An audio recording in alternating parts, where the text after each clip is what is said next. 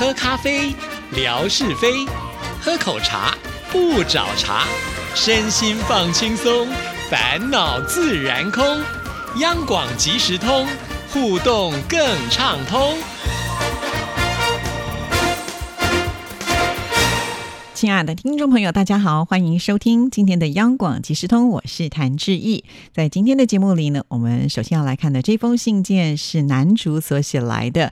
那他这封信的标题是“二零二四的第一封信”。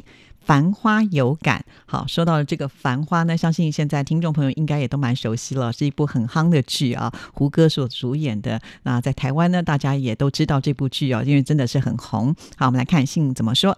志毅姐好，时间过得好快哦，一转眼就到二零二四年了。要祝福志毅姐还有广大的央广听友，在二零二四年都能够龙马精神，事事顺意。好的，谢谢男主的祝福。那我们再来看下一段，最近大陆。有部剧叫做《繁花》，挺火的。志一姐也提到，在台湾有听到这部剧。《繁花》呢是以上个世纪九零年代的上海为背景讲述的故事，这也让我想到了我的一位同学，在这个世纪初，也就是两千年左右闯上海滩的故事。他的名字叫做朱亮星，是我初中时的同学。他家是在镇上农村的，家里面还有个弟弟和妹妹。他在家排行老大。初中的我们还做过同桌。初中毕业之后呢，他在合肥上了中专。中专毕业之后的他去了杭州，学了家电维修和空调制冷技术维修，准备回老家开店，没搞起来。一九九九年就来到了上海。他在上海最早的工作也是进厂里打工。二零零一年。我在合肥打工不太顺利，就想着去上海闯一闯，就和他联系上了。他也非常的欢迎我去上海找工作。当时的他已经在上海一家工厂上班，慢慢稳定下来。于是我坐上了长途汽车，来到了上海闵行区他打工的地方，先住下来。亮星住的宿舍是工厂在厂区附近租住郊区的二层楼的民房，宿舍在一楼。一间宿舍大概住着六个工友。印象最深刻的是夏天很热的中午，他们下了班要自己买菜、烧菜、做饭、洗碗。吃完饭，其他的工友都是在旁边有说有笑，或者是打闹着。唯有亮星拿着书，很投入的复习。当时他在准备着报考原资格考试，白天和晚上都是如此。晚上，工友们都上床睡觉了，他还聚精会神的在看书，经常晚上会复习到十一点多。周末不忙的时候，他就陪着我去人才市场投简历，有的时候还会带我去上海博物馆逛一逛。就这样住了一个多月，直到我找到了一份办公家具公司销售的工作，能够提供宿舍，我才从他住的宿舍搬了出去。哈哈。借着即时通的节目，特别的感谢亮星同学当年管吃管住，不嫌弃的收留我那么长的时间。二零二二年也顺利的考上了报关员资格，就从蓝领工人转行在一家物流公司做了报关员的工作，从事报关方面的工作一直到现在。二零零七年，他参加上海关区报名的报关员技能比赛，拿到材料类第三名。二零零九年，他还获评全国优秀报关员，因为他的外地人身份，又在报考方面取得了优秀的成绩。这中间还上过上海电视台制作的一档纪录片，我们县的当地电视台还专门转播过。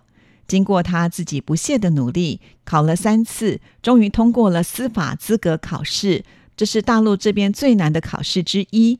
二零一八年又取得了职业律师资格，报关工作之余也兼做律师方面的工作。慢慢工作稳定的他，找了一个上海当地的女朋友。起初，他女朋友的家人是不同意的，因为亮星是从安徽农村出来的，家里经济条件也不是很好。经过多年的交往，他女朋友的家人被他的善良和不断拼搏的精神所打动。他上过上海电视台纪录片的经历，也获得了不少加分，哈哈。这样，女朋友的家人也就不再反对他们交往了，同意让他们结婚。现在的他还在上海某职业技术学校担任报关业务方面课程的客座讲师。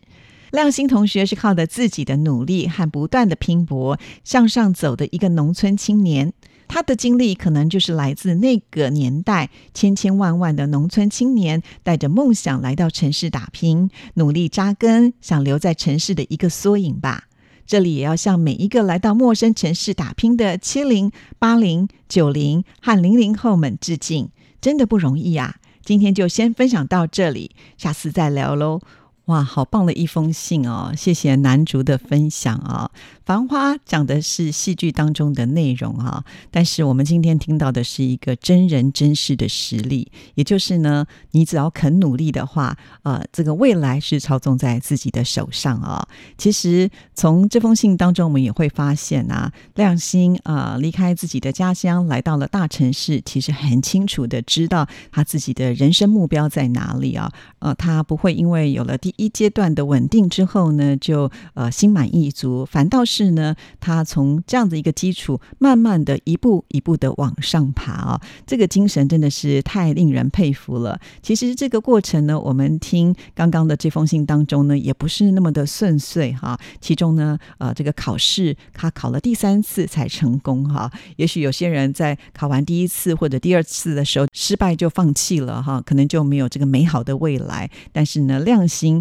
他很坚持啊，那果然这个皇天不负苦心人哈。再加上他自己的努力的情况之下呢，终于能够尝到这个人生的甜果啊！所以他绝对是呢，呃，教科书上的一个示范的非常好的实证例子啊！难怪呢，这个电视台都要去采访他。那也要谢谢呢，男主啊，帮我们分享了这么棒的一个故事。尤其在二零二四年一开年的时候，能够听到这么励志的故事，相信也带给大家很很大的一个呃打拼的勇气了哦。好，那也很感谢。男主哦，因为他知道呢，志毅在过年期间必须要赶这个节目内容啊，所以呢，想尽办法的写信。他呢是先写了一封啊阳光鲤鱼潭的信，他写完这封信传给志毅之后呢，又在啊微博的私讯跟志毅说：“再给我一点的时间哈，我正在呢写这个呃央广即时通的节目的信件，我已经写一半了啊，很快就可以传给志毅。”看到这样子的一个私讯内容的时候，都觉得好感动哦，就是有一种。呃，心情被抚慰到的感受性啊，很感谢。呃，我们的节目就是有这些好朋友的支撑，才有办法呢啊，做到两千多集啊。延续上一集节目当中所说的啊，这个吴珍爷爷说听我们节目，所以我自己也算了一下哈。一直以来呢，呃，支持我们的朋友很多啊，可是呢，真正呃，就是付出行动要写信给致意的，毕竟呢，还是少数的几位啊，所以很感激呃，是你们能呃，把这样子的一个节目呢保留在这里。让更多的人呢都有机会能够听到我们央广即时通哦。好，非常的感谢男主。那另外一位呢，也是熬夜写信给志毅的，那就是呢霞总。贾总说呢，他写这封信的时间是一月二十七号的晚上哦。他觉得这两天有时间，就多多来写信吧。那昨天翻到手机，看到了呃，就是我们在二零一八年台北相聚的照片、视频，记忆仿佛如思念般的回到了那一年的夏天。其实四川除了成都，其他的城市都没有开放自由行，所以其实我去台北是需要通过医美签才可以自由行的。不过现在网络很方便，在网上找一家机构就能够搞定了，大概花一千多块人民币，然后从香港出境，在台北还需要去指定的医院做个体检，才能够拿着这个体检的报告离境。因为是医美签，所以不能够从成都直接。飞台北那一次呢，我是从成都飞到了香港，又从香港再到台北的。当然去之前，我就先在网上订了酒店，然后到了台北之后买了悠游卡，坐火车去台北火车站，又从台北火车站呢坐计程车去了酒店。然后文哥下班就和文哥见了一面，那是继上次感恩之旅厦门之后呢，再见到文哥，跟文哥吃了个饭，我就自己跑去西门町逛了。第二天去了央广，当时我抱着一束花来到央广的时候，第一个见到的就是志毅姐。志毅姐专门出来接我，我好开心哦！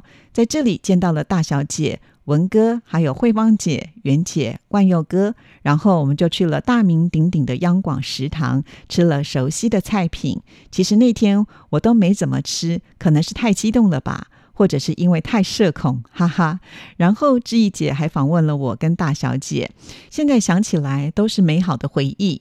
下午志毅姐专门带我和大小姐去逛了诚品书店，还有贵妇百货。具体是什么名字我不记得了。见到了可爱的 QQ，还有姐夫。晚上志毅姐还请我跟大小姐吃好吃的料理。现在想起来，仿佛就在昨天。真的很难想象主持人能这样对待自己的听众。志毅姐放下手上的工作，把家人介绍给我们，还请我们吃饭，这真的是很温馨、很感动。我觉得很少有主持人能够做到这样，真的能够跟听众之间的情感这么真诚有心。这一天也是志毅姐的生日，很开心能够在这一天来到央广，跟志毅姐一起过生日。我相信央广即时通或者是志毅姐的听众，一定都会有深刻的感受。这也就是为什么我们会对台北有一份执念与牵挂的原因，因为那里有我们的文哥和志毅姐。二零一九年本来也办了入台证。订好了机票，准备赴一场名为“重逢”的约定。因为那一年沙姐、宁大哥也要回台北，我们都已经约好要见面了。可是因为一场突如其来的疫情，让这次的相聚没能成行。一晃眼，四年就过去了。相聚的美好时光，时时刻刻都印在记忆深处。每每想起，脸上都会泛起微笑。现在疫情结束了，我相信我们相聚的时刻也很快就会到来。期待那一天能够有更多的好朋友一起相聚在央广。这封信就叫做回忆吧。二零一八年那一场夏天的喜悦，耶！下次再聊。祝志毅姐开心快乐，祝大家如意吉祥。好的，看到这封信啊，其实志毅也跟着一起掉入到了啊，当时我们在央广见面的情景啊。其实前一段时间志毅。也把这些呃视频跟照片呢，再度的发在了微博上哈，很多的听众朋友也都有看到了。对啊，没想到这个时间过得这么的快啊！那这些视频除了就是霞总来到台湾，还有呢就是志毅的一家人呢到了四川啊，这个霞总呢还特别来到机场接机啊。那除了霞总之外呢，还有强总哈，还有呃霞总的女儿小珍，霞总的呃妹妹都来了，真的是慎重其事。那我。也充分的感受到呃霞总的热情啊，呃热情的招呼我。其实说起来，我真的觉得。呃，这就是一种缘分哈。以前呢，我去大陆哈，那有探亲，也有呢，就是因为工作上的关系，呃，但是都还没有属于就是自己想要规划的一种啊单纯的旅游。所以，当我当时呢可以呃去这个大陆的时候，我想都没有想哈，第一个就决定要去四川啊。其实这跟我我以前曾经看电视的时候知道在乐山有大佛啊，在几千年没有现代。的工具的情况之下，居然能够在崖壁上呢，呃，雕刻出呃这么一座雄伟的大佛，我觉得很壮观哦。所以呃，就觉得有机会的话，我一定要去朝圣。再来呢，我是一个熊猫迷哈，听众朋友都知道我很喜欢熊猫嘛，所以呢，我就想说啊，呃，可以去这个熊猫基地，一口气看很多很多的熊猫。那刚好呢，霞总又在四川哈，所以真的就是这个缘分的巧合。那霞总呢，也是放。下自己手边的工作啊，呃，就陪同我们去四川游览那一趟呢，也可以说啊，就是我在呃旅游的过程当中最快乐、最幸福的一次啊，所以我也是很感激霞总的。那我相信啊，只要这个有缘分的话，我们彼此还是一定会见面呢。虽然呢，央广的这个员工餐厅已经没有了，但是永宝餐厅还是在的啦。如果你想要就是再尝一下这样的味道的时候呢，我们绝对还是可以来安排。的，而且现在文哥跟袁姐他们都退休了。那退休的人，呃，就是时间比较多啊。所以呢，如果在未来，呃，霞总再度来到台湾的话，我相信呢，文哥跟袁姐一定也都都是会非常的热情来招呼的啦，哈，一定可以再见面的，哈。那呃，我们都非常的珍惜彼此，大家在呃这个原地当中所建立的一个情感了啊。那这个情感的建立呢，当然也就是来自于我们彼此之间的一个互动哦，所以互动多多是非常重要的。好，今天节目时间到了，就聊到这里，谢谢您的收听，祝福您，拜拜。